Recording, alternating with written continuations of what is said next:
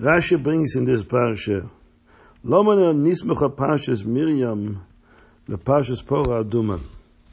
Why is the passage of Miriam mentioned close right after the parsha Pora Aduma? It's to teach us as if Pora Aduma is mechaper. It's called a chatos.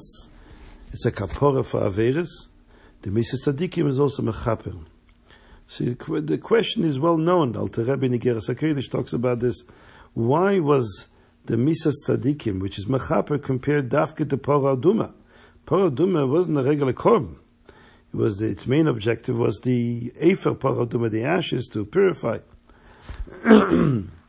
Why not compare it to regular korbanos, achatos, which is offered in the base of Mikdash for, for sins, for averis, which is mamish for the purpose of kapora. So the Torah should have uh, juxtaposed Misas Miriam to uh, the mitzvah of korbanos b'chlal.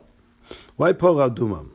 So the Alter Rebbe says because Pora Duma is metayah for Tumas Meis, which is the, the harshest forms of Tuma. It's to say that Mises Tzadikim is mechaper even for Averis, uh, for Zedonis, for Mezit. A Komchatas is only mechaper for Shegig. In Bala Floin, in Niponim Yofis, is a, a very interesting pshat. He says that tzaddikim, when a tzaddik passes away, it's like a kapora for for for averis. That means it's a kapora for rishoyim, people that do averis. But it uh, it's still a, a loss.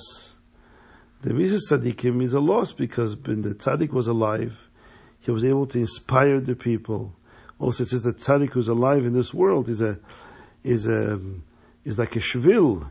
He's like a, a channel through whom all the ashpos in the world come through.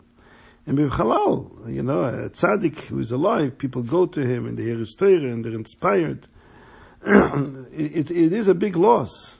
So for those who want to serve Hashem, it, it is a big loss. For the Rishoim who do Averis, the passing of the tzaddik is a, is, is a, is a mila.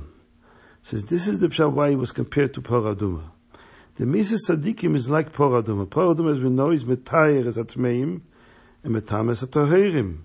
Same thing, Mises Tzadikim, for the toherim who can use his ashpor and his inspiration, for them it's a, it's a loss. For those who are Rishoyim and Averes, the Mises Tzadikim is, is a kapora. So for, for the Tmeim, it's Metahir. For Tohirim, it's, uh, it's a chasarin, it's a loss.